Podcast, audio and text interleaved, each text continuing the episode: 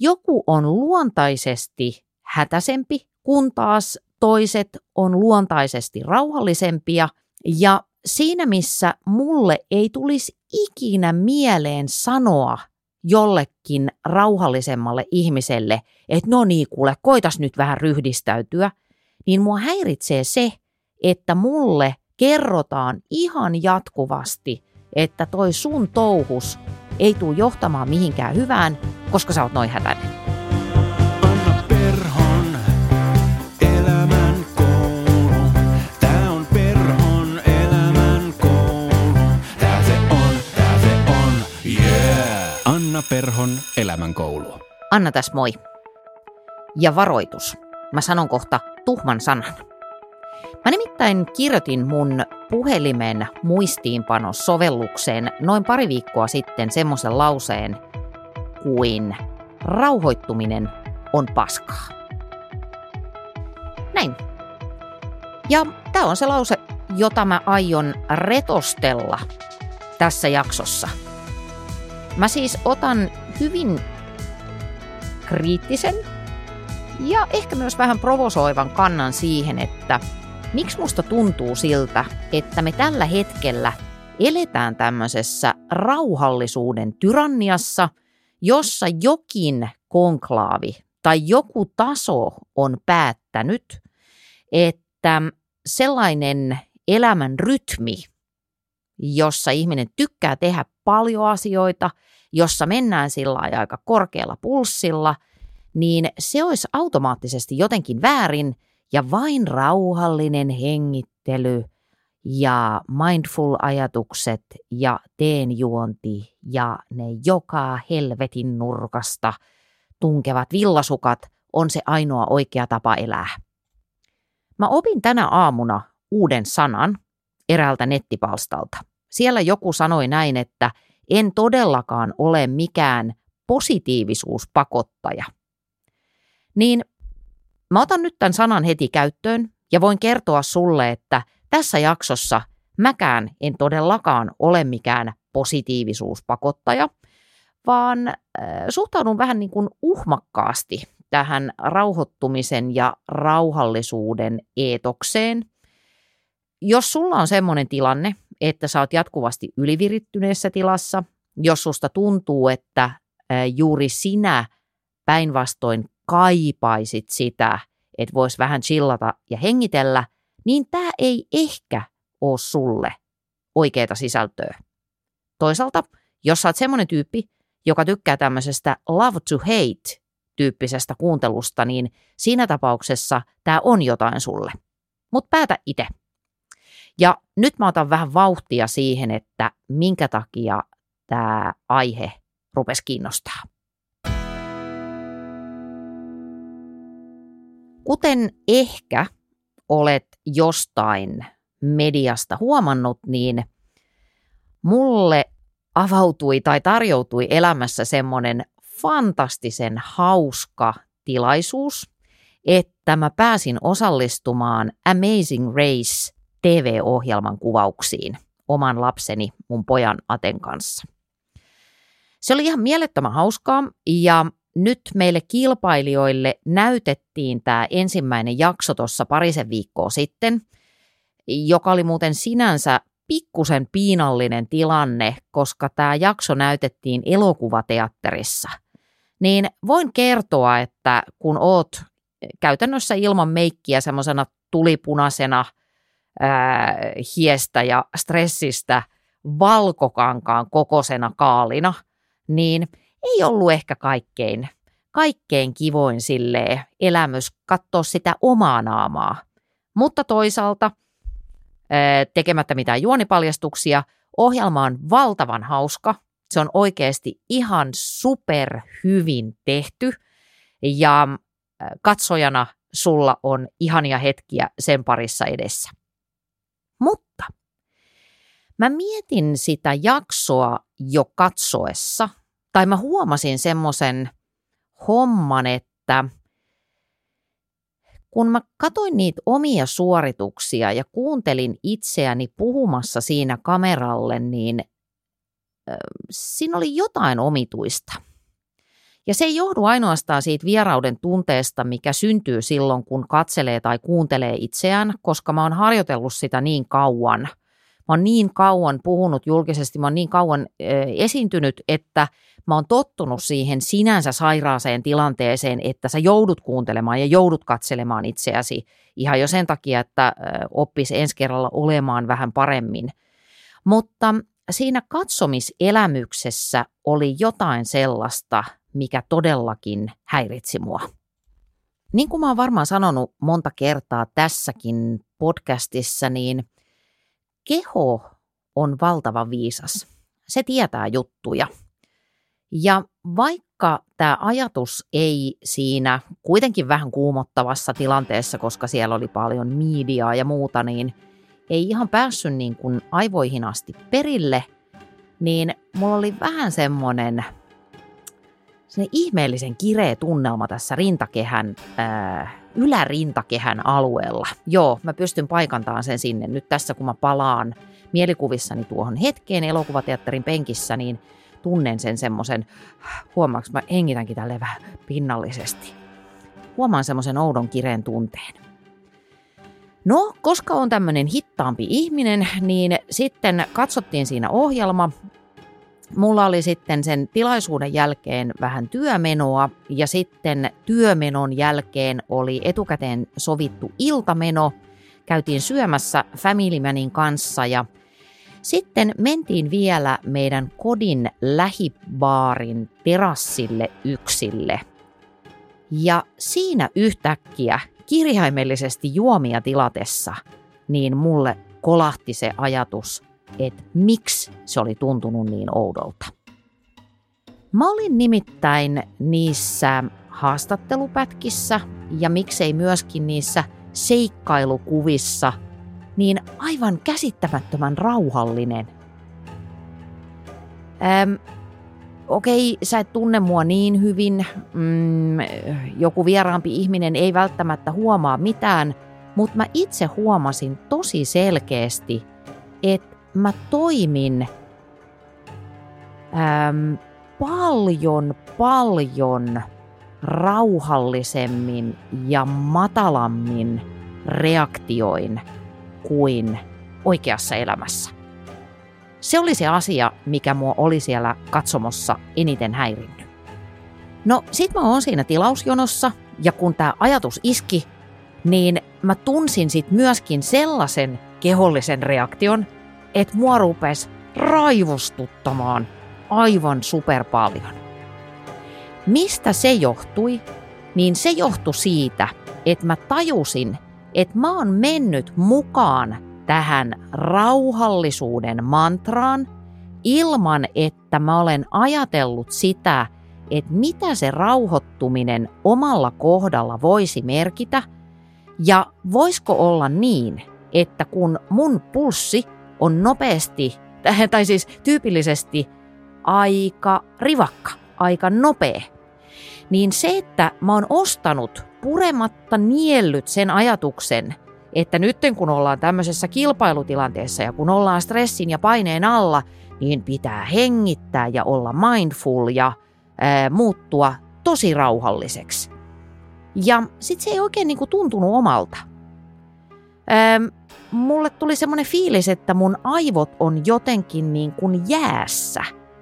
Ja se taas johtui siitä, että mä niin kuin toimin omaa luonnettani vastaan. Ja se rupesi raivostuttamaan mua. Ja se raivostuttaa mua edelleen. Ja tässä on paljon asioita, joten me tarvitaan paljon aikaa, jotta mä pystyisin purkamaan tätä jotenkin selkeämmin. Editti Eetu tässä taas moi. Lähetä palautetta osoitteeseen info at annaperho.fi tai WhatsAppissa 050 549 5094 mieluiten ääniviestillä. Kerro, jos viestiäsi ei saa käyttää osana ohjelmaa. Viestit luetaan anonyymisti tai pelkällä etunimellä. Ensimmäinen joka joutui tämän pohdinnan tulilinjalle, oli tietenkin Family Man, joka odotti siellä oluttuopposta ja rauhallista mukavaa keskustelutuokiota oman rakkaan vaimonsa kanssa, mutta eihän siitä nyt taaskaan tällä kertaa sellaista tullut, vaan sitten kun mä saavuin siihen pöytään, niin mulla oli vähän niin kuin jo mielipide tästä hommasta valmiina. Mietin sitä, että kun nykyään joka päivä, oikeasti joka päivä, mä saan lukea vaikka Hesarista siitä, että työelämässä pitäisi rauhoittua ja Naistenlehdet on täynnä sitä, että pitää rauhoittua ja palautua ja olla mindful. Ja mä oon paperilla ihan samaa mieltä. Totta kai, jos sä kärsit siitä, että on hektistä, niin pyri löytämään keinoja, joilla sä voit rauhoittua. Mutta siitä rauhallisuudesta, niin siitä on tullut niinku sellainen standardi. Et vähän niin kuin kun nykyään ollaan aika herkkiä sille, että tiettyjä piirteitä ihmisessä – niin kuin ei saa arvottaa. Ja me ollaan paljon hyväksyvämpiä sen suhteen, niin kuin tämmöisen kirjon suhteen, että miten ihmiset luontaisesti toimii, mitä ominaisuuksia meillä on, niin sitten semmoinen niin kuin hätäisyys ja se semmoinen, niin kuin, että mennään korkealla sykkeellä ja tehdään paljon asioita ja kokeillaan ja näin, niin se ei ole jotenkin hyväksyttyä, paitsi jos sä oot niin kuin Elon Musk, ja sekin on vähän kyseenalainen tyyppi. Pääseekö kiinni, mitä mä tarkoitan? Niin, että miksi ADHD on diagnosoitu niin kuin virhetilaksi? Et, et mitä jos ADHD pitäisikin olla se normitila ja kaikki, jotka on alle sen sykeleveli, niille pitäisi antaa piriä? Ää, ei, ei, kun toi menee just väärään suuntaan. Että et miksi tuossa pitää olla semmoinen dikotomia, että tämä on oikein ja tämä on väärin. Niin. Et eikö nämä tyylit vois olla samaan aikaan olemassa, että miksei ole semmoisia artikkeleita, missä sanotaan, että et näin tuut vähän reippaammaksi. Että tällaisia saat niinku niin. asiat toimiin, ainakin sinne päin. Tai miksi pitää olla taas kerran jotain muuta kuin se, mitä sä oot itse. Miksei, miksei hyväksytä sitä, että ihmisillä on erilaisia sykkeitä? Niin. Palataan tuohon keskusteluun vähän myöhemmin, mutta tässä välissä olisi varmaan hyvä käsitellä sellaista asiaa kuin temperamentti muutamalla lauseella. Ää, temperamentti on historian ehkä vanhin tieteellinen tapa kuvata ihmisten välisiä psyykkisiä eroja. Eli arkikieleksi ihan vaan sitä, että, että minkä takia me ollaan niin erilaisia ja minkä takia esimerkiksi sisarusparvessa sisarukset, jotka ovat saaneet täsmälleen samanlaisen kasvatuksen ja samanlaisen kasvuympäristön, niin miksi sisarukset voivat olla keskenään niin kovin erilaisia ihmisiä, jonka esimerkiksi tunnistan vaikkapa omista lapsista. Mulla on kaksi veljeä, mä ainakin itse näen meidän temperamenteissa aika isojakin eroja, niin tämä on yksi tapa tosiaan selvittää sitä, että miksi toiset on tämmöisiä hätäisiä tyyppejä ja miksi toiset ottaa luontaisesti vähän rauhallisemmin. Vaikka mä oon tässä nyt vähän tämmöisellä provokatiivisella kulmalla liikenteessä, niin haluan kuitenkin korostaa sitä, että näissä temperamenttiasioissa niin ei ole hyviä eikä huonoja joukkueita. Eli kaikki tajuu, että me tarvitaan ihmisiä, jotka on hitaampia ja harkitsevaisempia, ja sitten me tarvitaan ihmisiä, jotka on vähän tälleen säpsäkämpiä ja nopeampia – ja ennen kaikkea me tarvitaan ihmisiä, jotka pystyy operoimaan siellä keskialueella tai ylipäätään vähän niin kuin säätelemään vaikkapa tätä nopeusaspektia omassa toiminnassa tilanteen mukaan.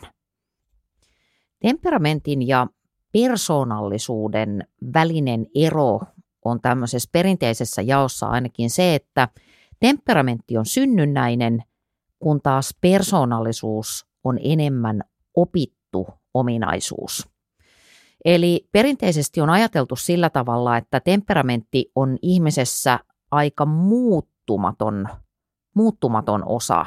Että sä synnyt ikään kuin tietynlaisilla asetuksilla, oot vaikkapa vähän hätäisempi tai vähän hittaampi, ja niin se sitten tulee olemaan läpi sun elämän.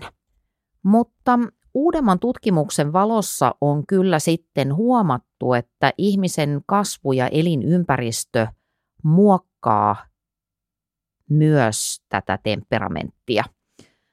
Kiinnostavaa tässä on mun mielestä se, että kaikilla ihmisillä on samanlaiset temperamenttipiirteet, eli jokaisesta ihmisestä löytyy näitä eri dimensioita, mutta ne ilmenee ihmisissä eri voimakkuuksilla.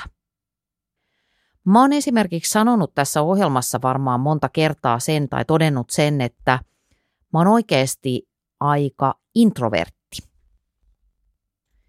Mutta se ei tarkoita sitä, että mä haluaisin jotenkin totaalisesti eristäytyä muista ihmisistä tai karttaa kaikkia sosiaalisia kontakteja, vaan kysymys on siitä, että mun sosiaalisuuden tarve on pienempi kuin jollain toisella. Introverttiyttä voidaan tulkita vaikka tämän kautta. No, mitä nämä temperamentin piirteet sitten on? Öm, akateemisesti tunnustetuin tai arvostetuin malli tälle on tämmöinen niin sanottu Big Five-malli. Ja tässä Big Fiveissa, kuten nimikin sanoo, niin voimme päätellä, että ihmisellä on viisi erilaista tämmöistä persoonallisuuden tai sen temperamentin piirrettä. Big Fiveissa siis ajatellaan niin, että kun ihminen aikuistuu, niin näitä kahta osioa ei voi oikeastaan erottaa toinen toisistaan. No, mitä nämä Big Five-piirteet on?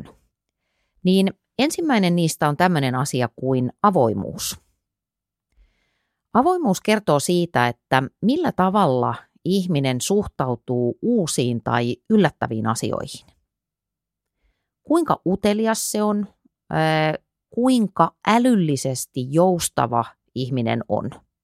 Et jos me vaikka kohdataan jotain uutta, tulee joku, joku uusi juttu, me kohdataan joku sellainen asia, mistä me ei välttämättä heti aluksi olla samaa mieltä tai josta me tiedetään hyvin vähän, niin miten me suhtaudutaan siihen – että onko mä ennemminkin se, joka vetää kädet puskaan ja on vähän silleen, että ei tule toimimaan, vai lähestytäänkö me sitä asiaa jotenkin äh, silleen varovaisen uteliaasti ja yritetään tutkia, että mistä tässä oikein on kysymys ja mitä mieltä mä voisin oikeasti itse tästä asiasta olla.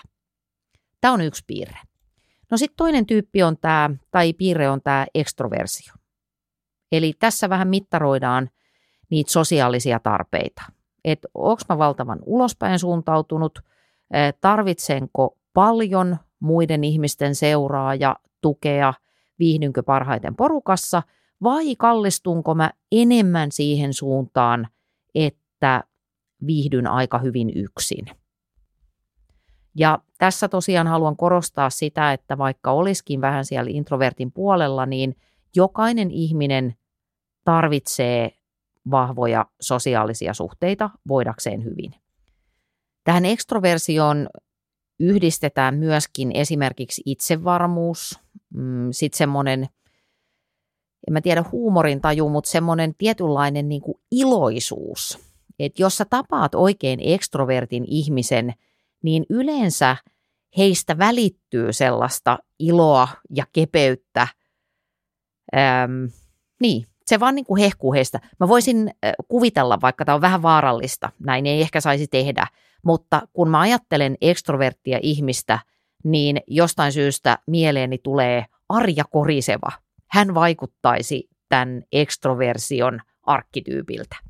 Mutta en tunne Arjaa, tämä on pelkästään mielikuvitukseen tai mielikuvaan perustuva tulkinta Arja Korisevasta. No sitten seuraava piirre on sellainen kuin sovinnollisuus. Tämmöinen vahvasti sovinnollinen ihminen, niin hän pystyy aika herkästi aistimaan sen jotenkin semmoisen tunnetilan tai levelin, jolla jokin porukka toimii, ja hän pystyy mukautumaan siihen aika helposti. Eli hän hakee tämmöistä harmoniaa, ei ainakaan itse lähde mielellään rakentamaan mitään kauheita konflikteja. Ylipäätään nämä on niin kuin hyviä tyyppejä. Nämä on sellaisia tyyppejä, joita on helppo lähestyä, niiden seurassa on mukava ja kepeä olla. Et vaikka sä et tuntisi tätä tyyppiä oikein yhtään, niin sulla on heti aika semmoinen niin kotoisa fiilis. Sitten viides äh, Big Five-piirre on tämmöinen kuin neuroottisuus. Ja se tarkoittaa sitä, että, että kuinka herkkä ihminen on vaikkapa ahdistumaan, kuinka herkästi hän kokee syyllisyyttä, mm, kuinka herkästi hän kokee kielteisiä tunteita. Ja mä käyn parhaillaan tämmöistä Big Five-koulutusta ja mulle on ollut jotenkin hirveän silmiä avaavaa kuulla nimenomaan tästä neuroottisuudesta, koska tämä selittää mulle sitä, että minkä takia joissain tilanteissa semmoinen asia, joka itseltä menee ihan niin kuin vesihanhen selästä, niin se voi saadakin toisen aivan tiloihin. Jotenkin niin kuin hermostumaan tai nimenomaan ahdistumaan – tai jotenkin pureksimaan kynsiään, että apua, miten tästä nyt selvitään. Niin tämä, selvittää, tai, tai tämä selittää muun muassa sitä. Me ihmiset reagoidaan hankaliin stressaaviin tilanteisiin eri tavalla jo ihan tämän temperamentin kautta persoonallisuuden ohjaamana. Ja mä vielä kerran korostan sitä, että, että nämä piirteet, joita mä tässä luettelin, niin ne on tosiaan tämmöisiä liukumia. Että toisessa päässä, jos nyt vaikka käytetään tota neuroottisuutta, niin voisi ajatella, että siellä on semmoinen niin hyperneuroottinen ihminen, joka on koko ajan aivan niin kuin hiessä ja stressaantunut ja ahdistunut. Ja sitten siellä toisessa ääripäässä on semmoinen huithapeli, joka ei niin kuin välitä oikein mistään mitään. Ja tässä toteutuu Gaussin käyrä, eli suurin osa meistä on jossakin siellä keskialueella. Tämä on tilannesidonnaista, kontekstisidonnaista ja sitten vielä ää, täytyy muistaa se, että tässä Big Fiveissa niin näiden viiden pääpiirteen alle itse asiassa kätkeytyy 16 semmoista niin kuin tarkempaa piirrettä, mutta koska nyt tarkoituksena ei ole pitää tässä mitään Big Five-luentoa, niin tyydytään tähän. Mun pointti on vaan se, että meissä kaikissa on tätä kaikkea, mutta se ilmenee meissä erilaisena annosteluna. Näin. Ja nyt me päästään takaisin siihen mun pää, jakson pääargumenttiin, jossa mä sanoin sen lauseen, että rauhoittuminen on paskaa.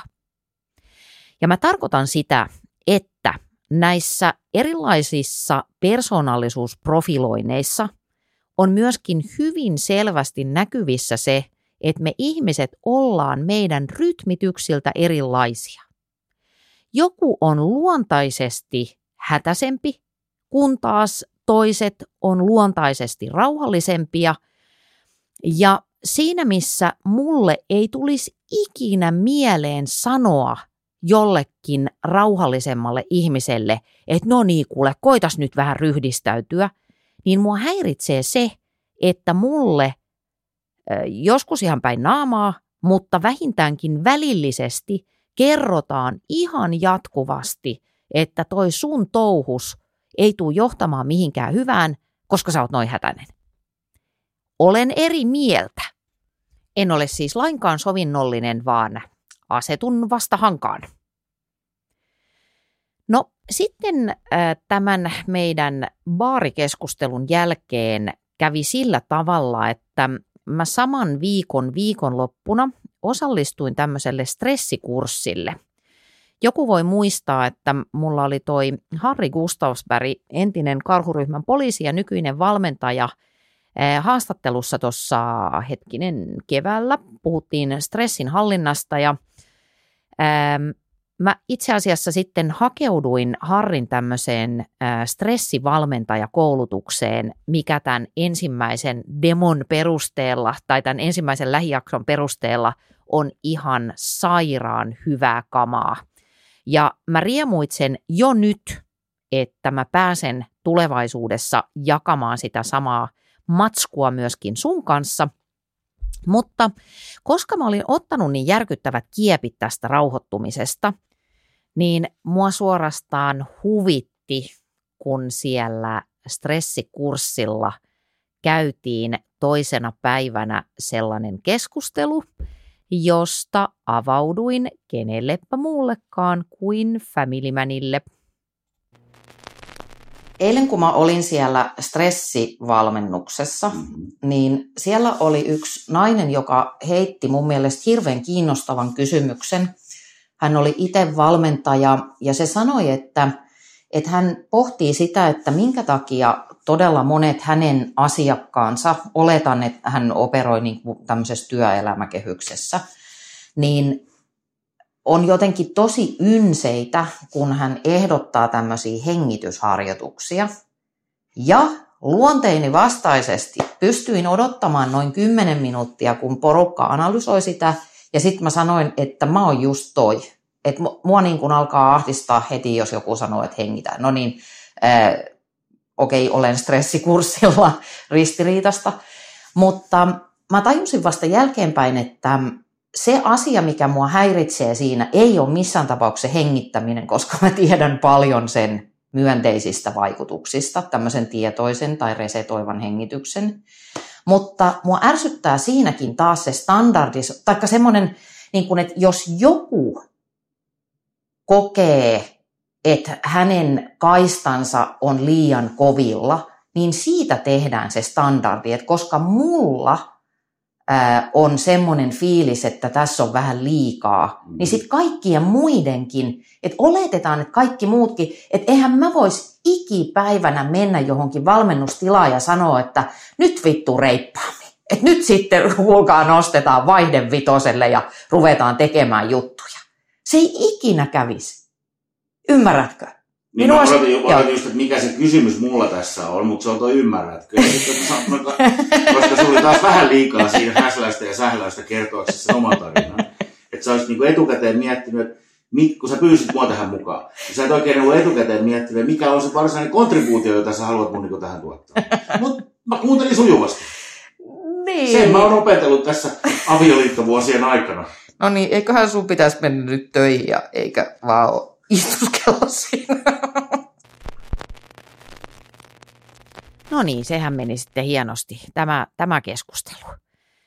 Mutta siis, jos mä vielä palaan siihen, siihen hetkeen, jossa tosiaan tämä nainen sitä ääneen ihmetteli, että minkä takia niin moni ärsyyntyy niistä hengitysharjoituksista, niin se oli kyllä jotenkin ihan mahtava hetki, kun mä pystyin puremaan huulta ja sen jälkeen käsivartta, että mä en olisi ruvennut mölisemään niitä omia mielipiteitä, kun mä oikein mietin sitä, että, että mikä mua häiritsee siinä, joitain kertoja ollut tämmöisissä tilaisuuksissa, jossa nyt sitten pitäisi rauhoittua ja mennä itseen tai jotain tämmöistä näin, ja heti meinaa mennä hermot, niin mistä se johtuu. Ne näkökulmat, joita muut ihmiset siellä ehdotti, niin ne oli kyllä siis ihan todella mielenkiintoisia ja varmaan sinänsä tosia. Että eihän kellään ole sellaista tähänkään asiaan semmoista yhtä totuutta. Mutta äh, esimerkiksi yksi tyyppi sanoi näin, että, että hän epäilee, että se pohjasyy siihen, että ei haluta tehdä hengitysharjoituksia, on se, että ihminen pelkää häpeää – Eli varsinkin tuommoisessa työympäristössä, jossa hirveän helposti me ruvetaan vähän niin kuin teeskentelemään jotain itseemme hienompaa olentoa, niin se, että, että sä tosiaan he, rauhoitut ja vedät henkeä ja ollaan vähän hiljaa ja ollaan itse asiassa aika semmoisessa haavoittuvaisessa tilassa, varsinkin jos ollaan silmät kiinni ja hengitetään eikä valppaana – valppaasti kontrolloida ympäristöä ja muiden ihmisten mikroilmeitä tuijottelemalla ympäriinsä ja huohottamalla, niin se hetki altistaa häpeälle. Ja se niin kuin tuntuu typerältä. Mm, eli kun sä näytät vähän typerältä, se tuntuu typerältä ja sä saatat pelätä sitä, että sieltä sun sisimmästä pääsee se tyrmään suljettu varjohirviö vähäksi aikaa niin kuin esille. Ei se ole ihan kaukaa haettu selitys.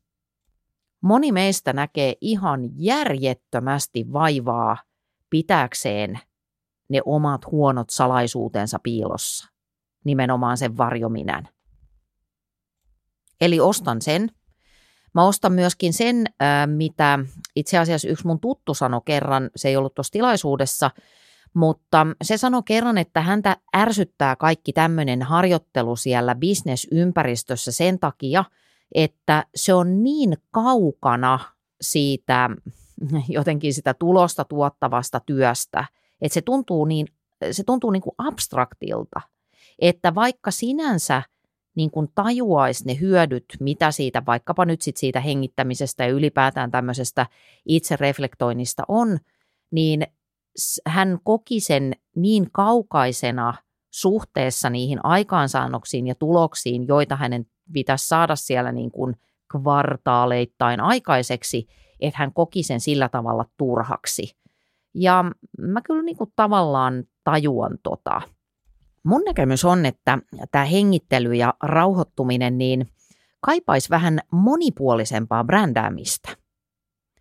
Jollekin auringonlaskut ja villasukat on just oikea tapa viestiä, että sun kannattaa vähän vetää henkeä ja näin sä palautat itseäsi sieltä jostain ylivireystilasta. Mulle taas tämä homma voitaisiin myydä esimerkiksi sillä tavalla, että hei, haluatko oppia hengittämään paremmin, koska se parantaa aivokapasiteettiasi, koska sitäkin hengitys tekee. Mä oon miettinyt sitä tosi paljon, että minkä takia tämmöinen hidastaminen on niin valtavan muodikasta. Minkä takia se hidastamisen agenda tunkee meidän elämään ihan joka nurkasta. Ja mä oon tehnyt semmoisen hyvin yksinkertaisen päätelmän, että kun me eletään tällaista informaatiotulvan aikaa, jossa sulla on mahdollisuus, jos sulla on heikot itsen johtamisen taidot, niin sulla on mahdollisuus siihen, että sä joka minuutti voit olla uppoutuneena vaikkapa sosiaalisen mediaan tai sähköpostit huutaa koko ajan tai jostain muusta syystä se elämän rytmi on repsahtanut tosi hektiseksi. Me siis eletään tämmöisen kollektiivisen illuusion vallassa, että kaikilla on ihan koko ajan aivan helvetinmoinen kiire. Ja kun mä itse satun koutsaamaan tätä ajankäyttöä, eli mulla on tämä antisäätäjä kirja ja konsepti, fiksun ajankäyttäjän malli, niin mitä pidempään mä ihmisiä tämän mallin kanssa autan ja koutsaan, niin sitä vakuuttuneempi mä olen siitä, että aika suuri osa siitä kiireestä on ihan kuule itse tehtyä. Ähm, mä haastattelin tota, aivotutkija Minna Huotilaista muutama vuosi sitten ja kysyin häneltä, että mikä olisi tämän Minnan paras ajankäyttövinkki. Niin Minna sanoi, että se on kuule se, että lakkaa hokemasta sitä kiirettä joka Jumalan välissä. Kun mä kiinnitän tähän puhetapaan aika paljon huomiota, siis ensinnäkin uskoin Minnaa ja aloin sen jälkeen entistä topakammin kiinnittää meidän puheen tapaan huomiota, niin mä havaitsin semmoisen jutun, että kun sä tapaat jonkun tuttusi kadulla, jota sä et ole hetkeen tavannut, niin sen sijaan, että te kysyisitte toisiltanne, että terve, terve, mitä kuuluu, niin se ensimmäinen lause on tämä. No, onko ollut kiireitä? Eli me ollaan niin syvällä siinä mindsetissä, että kaikilla on koko ajan aivan karmaiseva kiire, että me ei edes päästetä mitään muita ajatuksia meidän päähän. Ja sitten, kuten mä sanoin tuossa aikaisemmin jo, me ollaan tosi tosi kiinni niissä laitteissa. Mä oon kuullut tästä aivan karmivia arvioita, että kuinka paljon me käytetään päivittäin aikaa esimerkiksi kännykkää selailemalla – kauhein arvio, jonka olen tähän mennessä lukenut, on se, että aikuinen älypuhelimen käyttäjä ottaa sen taskustaan, ottaa puhelimen esille jopa 240 kertaa päivässä. Okei, 240 on jo aika ekstremeä. Mä sanoisin, että niistä, niistä luvuista, joihin mä oon törmännyt, niistä arvioista keskiarvo on semmoinen – sanotaanko 65 kertaa. Ja nyt jos sä ajattelet, että sä otat kännykän käteen 65 kertaa päivässä ja selailet vähän somea, selailet vähän uutisia, selailet vähän sähköposteja, mitä selailetkin, niin vaikka sä olisit siellä puhelimella vain minuutin, niin sulla on jo yli tunti mennyt. 65 minuuttia on mennyt jo johonkin – ja samaan aikaan siinä tapahtuu sillä tavalla, että jokainen niistä selauskerroista kuormittaa sun aivoja. Itse asiassa, kun meillä on se puhelin kädessä, niin aika harvoin se on siinä vain sen minuutin verran. Tämä on nyt ihan vaan perstuntumaa, mutta mä heittäisin, että se on siinä pari-kolme minuuttia ainakin. No sit jos sä ajattelet, että kolme kertaa 65, niin mehän ruvetaan olemaan sitten jo siellä kolmes neljässä tunnissa. Niin paljon imeytyy ajatuksia ja aikaa sen ruudun tuijottamiseen. Aivojen näkökulmasta kaikki se informaatio, mitä me työnnetään sinne, on se sitten Marja Tertun Facebook-sienipäivitys tai joku järkevä artikkeli tai joku uutinen, niin se kuormittaa aivoja. Ja kun aivot ovat kuormittuneet, tämä pieni, pieni työprosessori, se pieni työmuisti, joilla meidän pitäisi pärjätä päivän läpi, kun se kuormittuu, meistä tulee väsyneitä, meistä tulee ärtyisiä ja me tietoisesti raunioitetaan meidän keskittymiskykyä. Ja siksi mä arvelen, että tästä hidastamisen markkinoinnista on tullut niin valtavan isoa, koska me ei kyetä jotenkin reguloimaan sitä meidän käyttäytymistä tämän informaatiotulvan keskellä, ja siksi me haetaan apua kaikista tämmöisistä harjoituksista ja vaikkapa sieltä joogasta ja mitä muita palautumisen keinoja onkin. Mä korostan vielä kerran, että siinä ei absoluuttisesti ole mitään pahaa, mutta se mikä mua ottaa päähän on se, että ajatellaan, että jos mulla on joku vaiva, niin tämä sama vaiva ja ne samat keinot lievittää sitä sopii kaikille, kiinnostaa kaikkia, koskee kaikkia. Tuntuisi kyllä ihan hirvittävän epäkorrektilta sanoa jollekin ihmiselle sillä tavalla, että kuule, koitas nyt vähän reipastua. Että hop hop hop, nyt sitten loppuu toi löysäily ja pistät kuule hihat heilumaan. Niin eihän se nyt olisi yhtään sopivaa. Mutta, ja mä en sano tätä uhriutuneesti, koska eihän sillä nyt oikeasti ole mitään väliä, mutta kun mä rupesin oikein tätä miettimään, niin ei 20 tai 30 kertaa riitä, että jotkut tuntemattomat tai lähes tuntemattomat ihmiset on tulleet sanomaan, että kuule kyllä sun kannattaisi ottaa vähän rauhallisemmin ja nyt kun sä siinä touhuat, niin sulle tulee kuule sitten varmasti se loppuun palaminen – on myöskin esitetty erilaisia diagnooseja, mistä tämä voisi johtua ja yleisesti ottaen se eetos on ihan valtavan vahva, että jolle mä nyt mene tästä imemään sitä oolong teetä ja polttamaan jotain keisarin morsian tuoksukynttilää ja ö, käpertymään kerälle yin joogaan, niin sitten jotain pahaa tapahtuu. Kun mulle tosi luontaista on olla kauhuissaan ja stressaantunut siitä, että aika ja loppuelämä ei riitä kaikkeen hauskaan ja kivan ja mielenkiintoiseen, mitä mä haluaisin tehdä. Mä oon toistaiseksi täysin terve. Mulla on omasta mielestä suhteellisen hyvä meininki. Mä teen niitä asioita, joita mä haluan tehdä.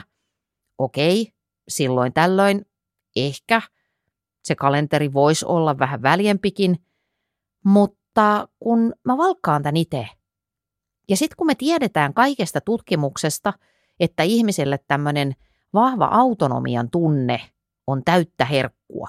Se on niin kuin hyvinvoinnin peruskiviä, että jos sulla on semmoinen tunne, että minä valkkaan ja minä päätän, niin mä en vaan tajua, että mikä tässä nyt on niin vaarallista –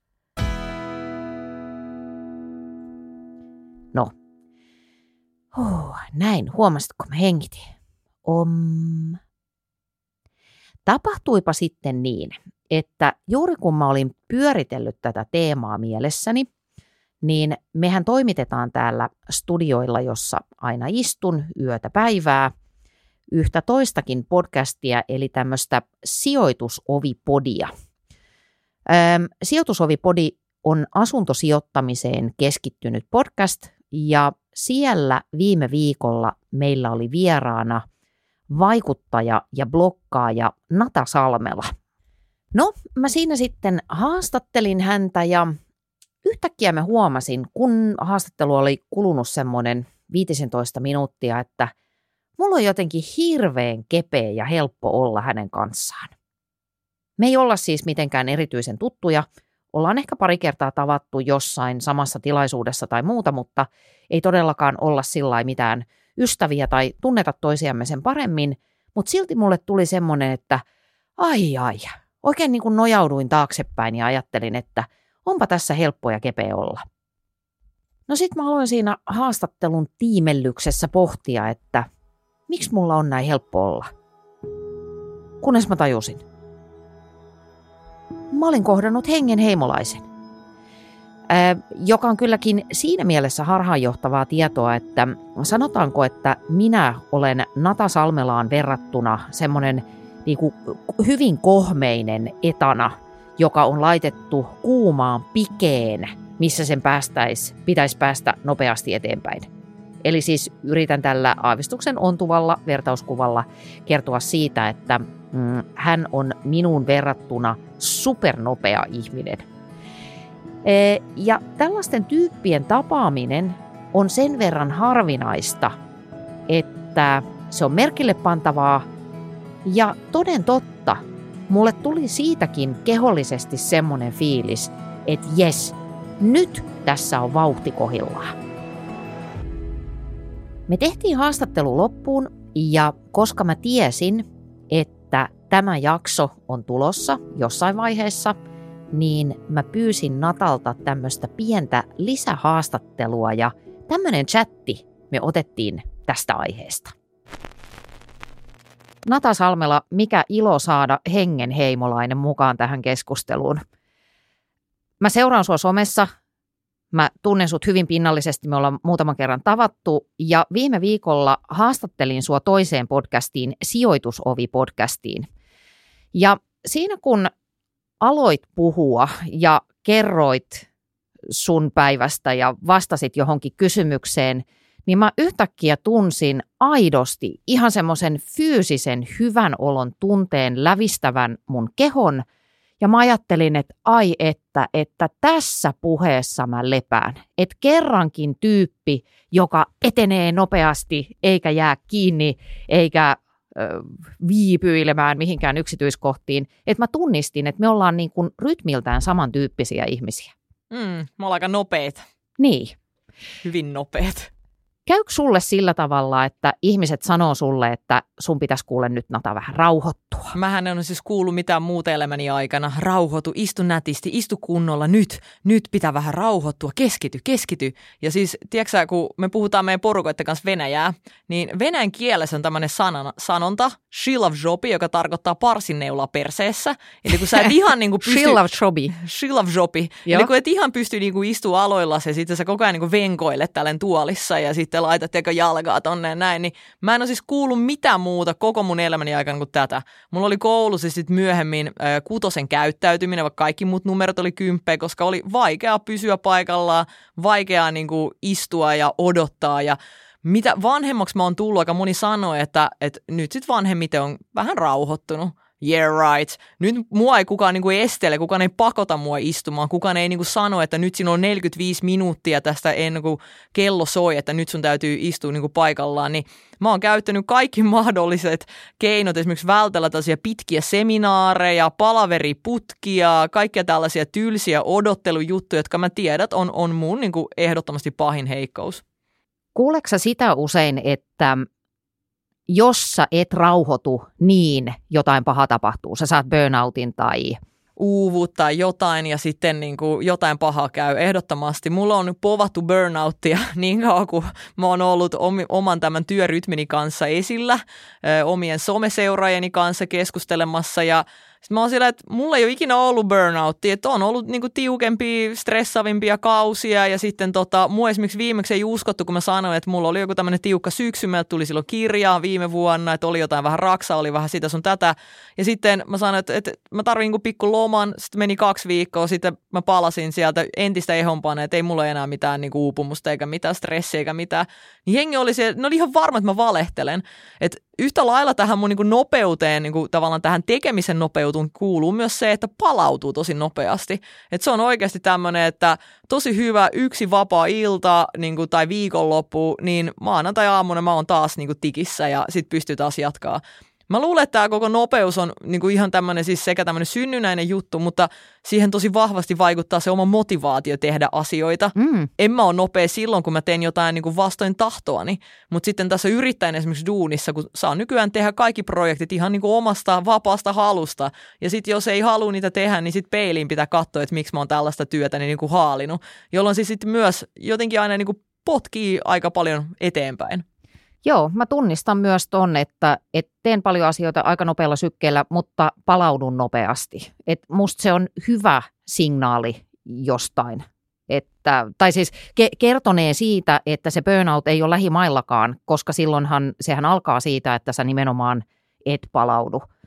Pakko tarttua vielä tuohon parsin neulaperseessä äh, ilmaisuun, joka on rakastettava alan heti käyttää sitä kaikissa yhteyksissä, niin – Akateemisesti arvotu, arvostetuin tämmöinen persoonallisuusprofilointityökalu on sen niminen kuin Big Five. Mm, joo. Ja Big Fiveissa on sellaiset piirteet esimerkiksi kuin ekstraversio, eli tämmöinen ulospäin suuntautuneisuus, ja sitten tämmöinen, se on englanniksi openness, avoimuuskokemuksille, vähän kökkösuomennus, niin tietyt yhdistelmät, näistä saa siis valtavan määrän yhdistelmiä, koska tämä on yksilöllistä, mutta noin karkeasti ilmastuna, että jos sulla on esimerkiksi nämä piirteet koholla, mitä mä tässä nyt niin kuin kökkipsykologina analysoin, että on, niin se tarkoittaa myöskin sitä, että ihminen on ihan fyysisestikin vähän levoton. että mä vaikkapa lepään parhaiten pienessä liikkeessä, Kyllä, tekemällä, just näin. Joo. Ei missään tapauksessa niin kuin makaamalla tämmöisessä niin kuin vaaka-asennossa, vaan mulle erittäin hyvä palautumista ja lepoa vaikka siitä, että mä käytän kaappeja läpi tai teen jotain tällaista rutiininomaista vaikka haravointityötä, jopa seinien maalaus on mulle ehdottomasti tota, palauttava, jos vaikka vielä saa kunnoita podi siihen samaan tai joku pieni kävelylenkki. En, en mä pystyisi kuvittelemaan itseäni, että mä makaisin vaan esimerkiksi täysin paikallani ja jotenkin aivot off asenno, asennossa. Mä en tiedä, mikä se on. Mulla aina niin kuin ajatuksetkin surraa. Niin tuon jaan ihan sam- saman tien sata prossaa sunkaan.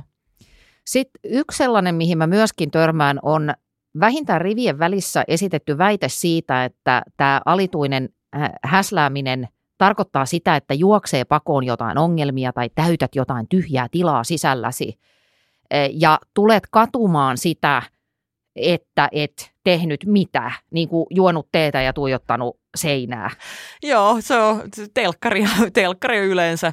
Et mä luulen, että aika semmoinen niin meidän yhteiskunnan tämmöinen hyvin perinteinen narratiivi, että kun sä tuut rankan työpäivän jälkeen himaa, sä kellahdat sohvalle – otat viltin siihen päälle, ehkä jotain evästä siihen käteen ja laitat telkkarin päälle. Ja jos sä sitten tätä niin kuin tavallaan vastaan meet, niin sit sä et voi vaan missään tapauksessa, että muut ihmiset ei yksinkertaisesti ymmärrä mua. Mä oon yhden hyvän ystäväni kanssa jutellut, joka nimenomaan rentoutuu tällä tavalla. Että hän sanoi, että hän koko päivä niin odottaa, että ah, milloin tulee se sohvavaihe, että mä pääsen tänne ja, ja joku ihana sarja ja, ja on viihtyisä ja kotoisa. Ja se on, se on varmaan tosi kiva. Mä jaksan sitä kolme minsaa jonka jälkeen mulla oikeasti siis mä niin huomaan, että mä siis tylsistyn. Vaikka mä katson sarjaa, niin mä tylsistyn. Vaikka mä katson jopa puhelinta sellainen some, niin mä tylsistyn. Mä tarvin jotain, jos mulla on aivoille aktiviteetti, niin mä tarvin myös fyysisesti jotain aktivoivaa. Jos mulla on mm. pelkästään kehollista jotain toimintaa, niin mä ehdottomasti tarvitsen myös saman aikaan jotain, jotain niin kuin aivopähkinää tavallaan purtavaksi. Musta tuntuu, että ylipäätään mun keho ja mieli, niin jopa tavallaan ne pystyvät toimimaan toisistaan täällä ikään kuin tietämättä. Että mä saatan ihan hyvin suunnitella jotain iso yritysstrategiaa tai jotain uuden startup-firman perustamista samalla kun mä teen vaikka jonkun toisen mielestä jotain tosi raskasta kuormittavaa työtä, vaikka seinien hiomista. Mm.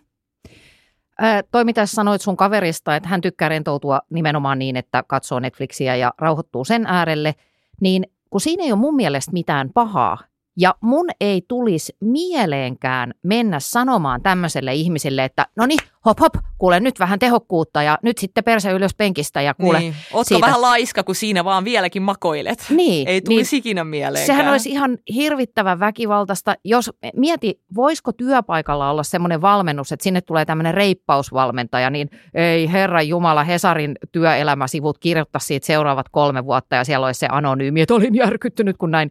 Mutta toisinpäin niin voi tehdä. Jatkuvasti, joka päivä mun media-annoksessa, niin ei 15 juttua päivässä varmaan riitä, jossa kerrotaan, että nyt pitää rauhoittua ja nyt mindfulnessia. Ja se on fine, mutta se ei sovi mulle. Eli mun perusväite on se, että tästä rauhallisuudesta, rauhoittumisesta, hiljaisuudesta, hengittelystä, niin siitä on tullut sosiaalinen normi. Ja jos sä et toimi sen mukaisesti, niin sus on vähän jotain niin kuin vialla. Se on just näin. Ja tähän myös tämä meidän käyttämämme kieli mun mielestä tukee tätä, koska esimerkiksi kaikki rauhoittumiseen liittyvät just nämä termit, mitä luettelit, mindfulness, zen, keskittymisharjoitukset, läsnäolo, nähän liittyy tällaiseen rauhoittumiseen, kun kaikki tämmöinen tekeminen aktiivinen on sähläämistä, se on ö, jotain venkoilua, se on niinku säätämistä, meihemiä, siis se, sehän on niinku tämmöistä näin. Ne on aina kaikki tosi negatiivisia. Et mun mielestä ehkä just reippailu on tämmöinen ainoa, mutta sekään ei, reippailu mun korvaan ei kuulosta liian niinku aktiivista, se on semmoista niinku pientä, pientä niinku tekemistä. Ja siis nyky, nykynuorissa on tälle termiä, että mä oon ehkä vähän ekstra. Mun mielestä just tämmöinen niin ekstra adjektiivi niin kuin liitetään nykyisessä puhekielissä just siihen, että oot sekä niin kuin persoonana että myös jotenkin niin kuin ulkonäöllisesti tai jotenkin myös sun toimintas puolesta jotenkin massasta poikkeava ja edustat jotain semmoista pientä vähemmistöä. Ja mä luulen, että aina kun edustaa jotain pientä vähemmistöä, oli, olitpa se sitten tämmöinen niin kuin sykkiä tai, tai jotain muuta muussa jossain tämmöisessä Gaussin käyrän jommaskummas päässä, niin siis aina koitetaan löytää jotain syitä ja tavallaan perusteluita, mutta miksi sä oot tällainen ja mi- miksi sä haluat olla ja näin poispäin. Mutta tosi moni tosiaan ei ehkä hahmota, että kun se lähtee jo sieltä lapsuudesta ja se kantaa koko elämän läpi. Ja minulle paikallaan oleminen ja just tämmöinen ei minkään tekeminen on niinku, se on vas, siis se on, mä saan sitten niinku fyysisesti pahoin, pahoin voivan niinku tunteen. Se ei ole mikään semmoinen, että jos mä haluaisin rauhoittua, pötköttämällä ja se tuntuisi minusta kivalta, niin ihan varmasti niin tekisi. Niin, jos se olisi palkitsevaa. Mua myöskin jotenkin vähän niin kuin sieppaa se, että kun nykyään puhutaan ihan siis tippalinssissä koko ajan siitä, että pitää olla inklusiivinen ja työpaikoilla pitää hyväksyä erilaisuus, ja se on tietysti hieno juttu, e, nimenomaan näin, mutta että et ollaan niin kuin valtavan voimakkaasti sitä mieltä, että kaikki erilaiset ihmiset, niin tervetuloa tänne ja tasa-arvo diipa daapa – mutta sitten tämä ei olekaan, reippaus ei olekaan niin hyväksyttyä. Mä oon tosta vähän ehkä eri mieltä nimenomaan työelämässä, koska taas musta tuntuu, että työelämässä aika pitkään olla suosittu sellaisia, ainakin mun mielestä tällaisia ekstrovertityyppejä, just tämmöisiä sykkiöitä, jotka ovat saaneet niinku oman tilan ja oman platformin ja, ja tota, päässeet jotenkin sille omia taitoja näyttämään. Ja sitten tämä on taas tehnyt vaikka semmoiselle hitaammille tai rauhallisemmille tai jotenkin ujommille tai muille sellaisille persoonille vähän niin kuin hallaa, koska sitten heille taas tulee varmasti ihan yhtä paha olo, kun mulle tulee makaamisesta, siitä, että he joutuvat niin kuin venymään jatkuvasti äärirajoille. Ja mä en tiedä, kumpi on niin kuin pahempaa. Se tuntuu kuitenkin mun mielestä ehkä pahemmalta, että semmoinen tyyppi, joka haluaisi ottaa rauhassa, selvittää ennen kuin tiedätkö, huhkitaan ja näin poispäin asiat, niin ehkä hänelle niin kuin tuntuu pahemmalta koko ajan yrittää joustaa. Että kyllä työelämässä mun tyyppisiä ihmisiä on silti kuitenkin niin kuin arvostettu, mutta sitten saman aikaan mä oon siis esimerkiksi saanut mun, jos mä oon saanut nimenomaan mun johdolta aina kiitosta tästä mun sykkimisestä tehokkuudesta, niin sitten taas mun vaikka kollegoilta, jotka ovat niin kuin saman, samassa tasossa minun kanssani, niin he sitten ovat alkaneet niin kuin purkamaan tämmöistä vähän tämmöistä ehkä jotain omia epävarmuuksia muuhun. Et selkeästi musta tuntuu, että johto tykkää, mutta sitten sun lähimmät kollegat ei. Jees, mä ymmärrän mitä sä tarkoitat ja totta kai mä oon ihan samaa mieltä siitä, että, että ähm, tämmöinen niin kuin on saanut vähän turhaan sellaista niin kuin etua työpaikoilla, mutta mun mielestä tämä liike on A, niin kuin mennyt nyt jotenkin sinne toiseen ääripäähän, vaikka kaikki tutkimus, kaikki asiantuntijat sanoo aina, että hyvät tiimit vaikkapa koostuu sillä tavalla erilaisista, että siellä täytyy olla sykkiöitä ja sitten siellä on hyvä olla niitä, jotka viitsii vähän harkita asioita ennen kuin tehdään päätöksiä. Tällaisiakin muuten kokemuksia mulla on mun ihan varmaan viimeinen tämmöinen päivätyöpaikka, mitä mä hain, hain tässä ennen kuin hyppäsin kokonaan yrittäjäksi. Sen jälkeen, kun mä olin jo käytännössä alustavasti saanut se minun, minun työni luovan toimiston tämmöisenä niin kuin, copywriterina, niin sitten meidän pomo halusi vielä siltä tiimiltä, kenen kanssa me työskenteltäisiin jatkossa avokonttorissa, niin varmistaa, että sopi, sovinko minä heidän kanssa saman tiimiin, joka kuulosti tosi kivalta, sehän on nimenomaan tiimityöskentelyä. Mutta ensimmäinen kysymys, minkä mä sieltä sain, oli se, että pystyykö sä olla hiljaa tässä avokonttorissa? Pystyykö sä antaa muille rauhoittumistilaa? Ja sitten tämä esimerkiksi just tämä niinku, se tavallaan konkreettinen, missä se sitten näkyi, oli se, että kun mä tulin avokonttoriin, niin mä ajattelin, että se on pöhinä paikka, että siellä niinku kaikki niinku istuu. Ja sitten mä tajusin, että siellä toimistossa, missä tehtiin paljon kirjoitusta vaativaa työtä, oli sitten niin päinvastoin, että avokontteri on hiljainen työskentely, että voit mennä koppiin huutamaan. Kun taas edellisessä mun myyntiorganisaatiossa, missä mä olin töissä, oli ollut se, että se kontteri, missä kaikki huutaa puhelimen myyntityössä, ja jos sä haluat keskittyä ja rauhoittua, sä menet sinne koppiin sitten tekemään niin kuin ra- tämmöistä keskittymistä vaativaa duunia. Niin toi oli semmoinen, että toi myös vo- riippuu aika paljon sit myynti, tai ei myynti, vaan työorganisaatiosta, mm. missä työskennellään. Toi oli musta super kiinnostavaa, mitä sanoit tuossa aikaisemmin, että, että oot havainnut joskus sitä, että nämä niin rauhallisemmat tyypit alkaakin projisoida jotain siihen nopeampaan. Ja mä, mä oon itse tullut ihan ton saman teorian äärelle, että se jonkun touhukkuus tekee näkyväksi sen toisen ihmisen elämässä jotain – mikä ei välttämättä liity ollenkaan vaikkapa siihen työhön ja suorituskykyyn ja aikaansaamisen määrään siellä, vaan se tekee näkyväksi ehkä jotain sellaista, mitä se haluaisi itselleen. Joo. Pää, pääseekö kiinni? Ehdottomasti. Ja mua yhden kerran mun työelämässä koskaan on siis työpaikka kiusattu. Ja se oli just tämmöisessä organisaatiossa, missä, missä tota, kaikki muut olivat tällaisia vähän vähän hitaamman tahdin tekijöitä ja mä olin yksi selkeästi, joka, joka tota erottui nopeudellani siitä selkeästi tämmöisellä niin kuin tekemisen meiningillä, nyt tehdään, nyt äkki vaan niin kuin saadaan tämä pois alta, niin se oli ehkä, eihän nyt se ole kenenkään vika ollut, se oli varmaan sen työnantajan vika ennen kaikkea, että he eivät pystyneet niin kuin tämmöisiä ihmisten omia luonte, luonteen piirteitä tai temperamentteja sovittamaan yhteen ihan vaikkapa jo istumajärjestelyllä, mutta se sitten niin kuin crashäytyi siihen, että vaikka mä tiesin, että mä teen yksin iso tulosta ja parempaa tulosta kuin vaikka muun, muut lähimmät kollegat, niin sitten minua alettiin syrjimään ja muut esimerkiksi ko- lähimmät kollegat saattavat mennä keskenään kahville ja laittavat sitten Slackissa toiselle viestiä, että nyt lähdetään kahville ja kukaan ei sanonut mulle sitten mitään ja sitten mä huomasin, että ne vaan niin poistui keskenään mun vierestä. Se tuntui todella pahalta, koska sitten musta tuntui, että just ne piirteet ja just se tavallaan tuloksellisuus ja tehokkuus ja tämä, mitä mä olin niin kuin hionut, mitkä mä tiedän tasan tarkkaan, että mun työelämässä on mun niin kuin kirkkaimpia tähtiä ja mun parhaimpia, parhaimpia ominaisuuksia, niin niistä mua alettiin syrjimään. Ja varmasti on ollut muitakin niin kuin syitä tähän näin, mutta ehkä mun oma henkilökohtainen kokemus, että ihmiset, jotka rauhallisemmin tekevät asioita, ovat myös ehkä luonteeltaan vähän rauhallisempia, mm-hmm. jolloin sitten tulee semmoinen clashaus, kun sitten siellä on just tämmöinen niin kuin sählääjät ja sitten ne, ketkä, ketkä niin kuin haluaa rauhassa katsoa sit vierestä. Vielä viimeinen kysymys, joka on ehkä vähän ristiriidassa siihen, mitä ollaan puhuttu, mutta – kun mä oon itsekin joutunut niin monta kertaa tähän vastaamaan, niin kysyn sulta, niin onko sä koskaan miettinyt sitä, että mihin sulla on kiire? Tavallaan, miksi tämä tämmöinen aamokhenkinen juoksu on tässä käynnissä? Seuraavan projektiin. Minulla on aina kiire seuraavan projektiin. Eli that's it. Mulla on aina nurkan takana jotain vielä hienompaa. Mitä siellä on? Mun täytyy äkkiä juosta sinne katsomaan. Mä itse näen, että että tota, tämä tehokkuus ja nopeus mahdollistaa mulle useamman asian kokeilemisen, löytämisen, oppimiseen, testaamiseen. Mä oon ollut, jo tässä mä oon 35-vuotias, niin mä oon ollut töissä baareissa, sairaaloissa, vaatekaupassa. Mä tein, niin kuin aloitin ja lopetin ura muodissa. Mä aloitin ja lopetin ö, uran markkinointitoimistoissa. Nyt mä oon niin kuin aloittanut ja jo lopettanut esimerkiksi yhden yrityksen kanssa työskentelyn ja mä oon 35. Niin kun tekee vaan paljon, niin saa myös paljon aikaan ja tekee nopeasti, saa vielä enemmän aikaa. Ja ainakin Tomi Björk varmaan kuuluu tähän muuten meidän klaaniin, niin tota, hän on kerran sanonut yhdessä haastiksessa, joka mulle jäi niin kuin erityisen hyvin mieleen, että, että tota, menestymisen niin kuin vaan vaadita sitä, että, että tekee enemmän kuin muut. Että jos se tarkoittaa tunteja sisään, sit sä teet tunteja sisään.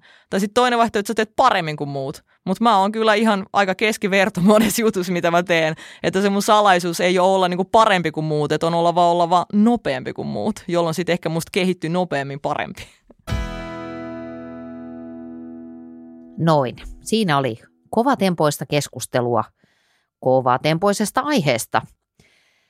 Itse asiassa, kun nauhoitin tätä hieman ärsyntynyttä monologia, joskin mä oon nyt jo paljon paremmalla tuulella. Musta on ihanaa tietää, että sä oot siellä, toivottavasti. Mä saan puhua tästä jollekin, koska mä ajattelen aina, kun mä istun tähän mikin eteen, että mä en tee tätä niin kuin yksin, mä en tee tätä itselleni, mä en tee tätä edes sulle, vaan mä teen tätä sun kanssa. Ja nyt tässä kävi tosiaan niin, että mä oon kuule vapautunut ja rentoutunut. Näin. Mutta kun täällä studiossa olin, niin mun puhelin soi ja siellä oli lapsukaiseni, joka pyysi multa apua CVn hiomiseen. Totta kai autan, mutta tulin sillä tavalla uteliaaksi. Mä kysyin, että mi- miksi juuri nyt pitää päästä töihin, että eikö kannata, jos pystyy, niin köllötellä opintotuella ja kesän säästöillä, koska työelämässä hänkin saa sitten olla seuraavat 80 vuotta, kun ei täällä ole enää ketään, joka maksaisi vaikkapa eläkkeitä tai muita, niin vielä voisi niin kuin ottaa nimenomaan chillimmin ja rauhallisemmin. Mutta sitten on omenat ja puut ja mille etäisyydelle se omena sieltä putoaa, niin hän kommentoi kysymykseeni näin.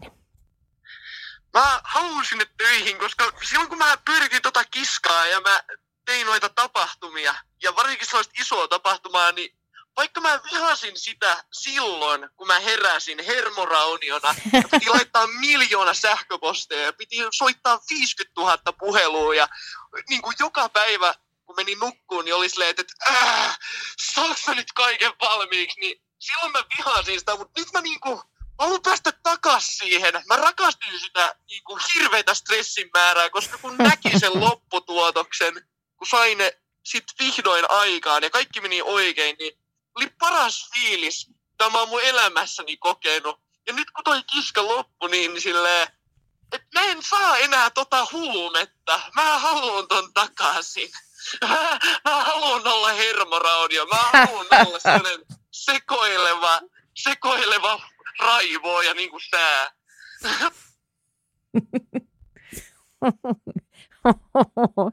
Mun mielestä, ai ai, äidin sydäntä lämmittää. Haluan olla samanlainen sekopäinen raivoaja kuin sinä. Näin. Hienosti kasvatettu, Anna. Hyvä, just näin kuuluu olla. Mutta mun mielestä tuossa lausunnossa piili kyllä yksi ihan supertärkeä pointti.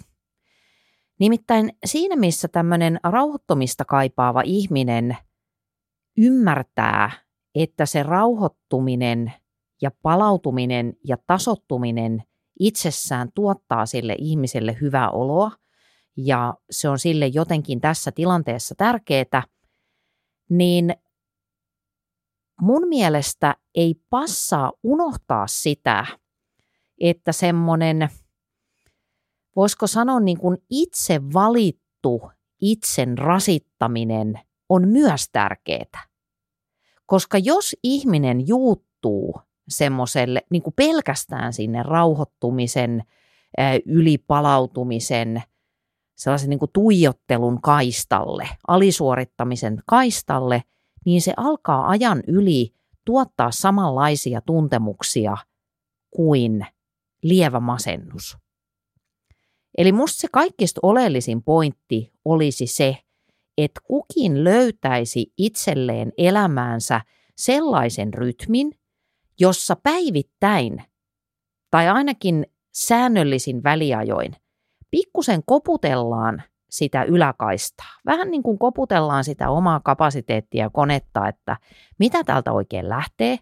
Tehdään vaikeita, vaativia juttuja, poltetaan pikkusen sitä kynttilää, mutta sitten vastaavasti tämän vastapainona, niin sitten tehdään juttuja, jotka ei vaadi sulta mitään. Eli mä väitän, että hyvän elämän käyrä, jos sen piirtäisi, jos sen visualisoisi jotenkin, että miltä näyttää hyvä elämän rytmi, niin se näyttäisi siltä, että välillä juostaan satanen ja sitten sieltä tullaan niin kuin sieltä radalta pois. Sitten mennään saunaan, hierojalle, juodaan palautusjuomaa, valmistaudutaan seuraavaan vetoon. Et jos tämmöisen rytmin pystyisi rakentamaan arkeensa ja mitä se se juokseminen sitten itse kullekin on, kun meillä on niin erilaiset nämä rytmit ja kaistat, niin se täytyy niin kuin itse itselle määritellä. Mutta olennaista on se, että ei juututa sinne yläkaistalle ja juosta 400 niin kauan, että oikeasti juostaan päin seinää ja saadaan se burnoutti, mutta toisaalta ei sit myöskään juututa sinne, ää, en mä tiedä, kankurin tupa villahuovan ympärille kärjytyneeksi, vaan vuorotellaan näiden kahden tason välillä. Välillä vaativaa, sit palaudutaan. Niin mä uskon, että se onni löytyy jostain ton tyyppisestä kuviosta ennemmin kuin siitä, että edellytetään, että kaikki tekisivät jotenkin kollektiivisesti asioita samalla taajuudella, samalla sykkeellä koko ajan. No niin, nyt kun minä olen saanut tämän asian systeemistäni ulos, niin koen itseni ihan oikeastikin muuten hyvin rauhalliseksi ja seesteiseksi. Ja haluan vielä loppuun siteerata viisasta ihmistä Kirsi Pihaa, jonka haastattelun luin kauppalehdestä tänään ennen kuin lähdin tänne studiolle. Kirsiä on haastateltu tähän kauppalehden Virtaa viikkoon palstalle, ja hän sanoo tässä muun muassa näin. Kirsi Piha ei kadu kovaa työntekoa eikä välttele sitä nytkään. Vaikka kiireisimmät vuodet olivat stressaavia, ne olivat myös valtavan antoisia. Ja nyt tulee tärkeä lause. Sitaatti. Merkitys syntyy tekemisestä ja kaikki parhaat asiat vaativat sitoutumista ja vaivannäköä. En usko sellaiseen elämään, jossa varotaan itsensä rasittamista. Hei aamen! Ja jos tämä jakso herätti sinussa raivoa ja halua väittää vastaan, niin muistathan, että mulla on palautekanavat.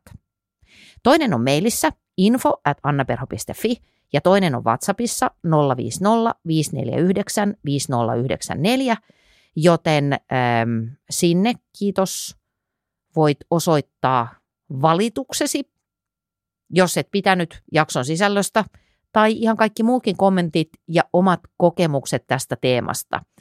Ja ehkä vielä ihan tähän loppuun sanon sen, että jos olet enemmän sitä sorttia, ainakin tällä hetkellä, joka sitä rauhoittumista ja stressin lievittämistä elämääsi toivoisit, niin selaa vähän alaspäin vaikkapa Spotifyssa tätä jaksovalikkoa ja etsi sieltä sellainen jakso, jonka nimi on Kiehutko stressissä? Hyvä juttu. Tuoren näkökulma stressin sietämiseen. Niin sieltä sä löydät vähän toisenlaisia näkökulmia siihen, että jos tuntuu siltä, että nimenomaan haluaisit olla kuule ihan omia sen. Noni, nyt mä rauhoitun ja ei muuta kuule kuin ensi viikkoon. Moido!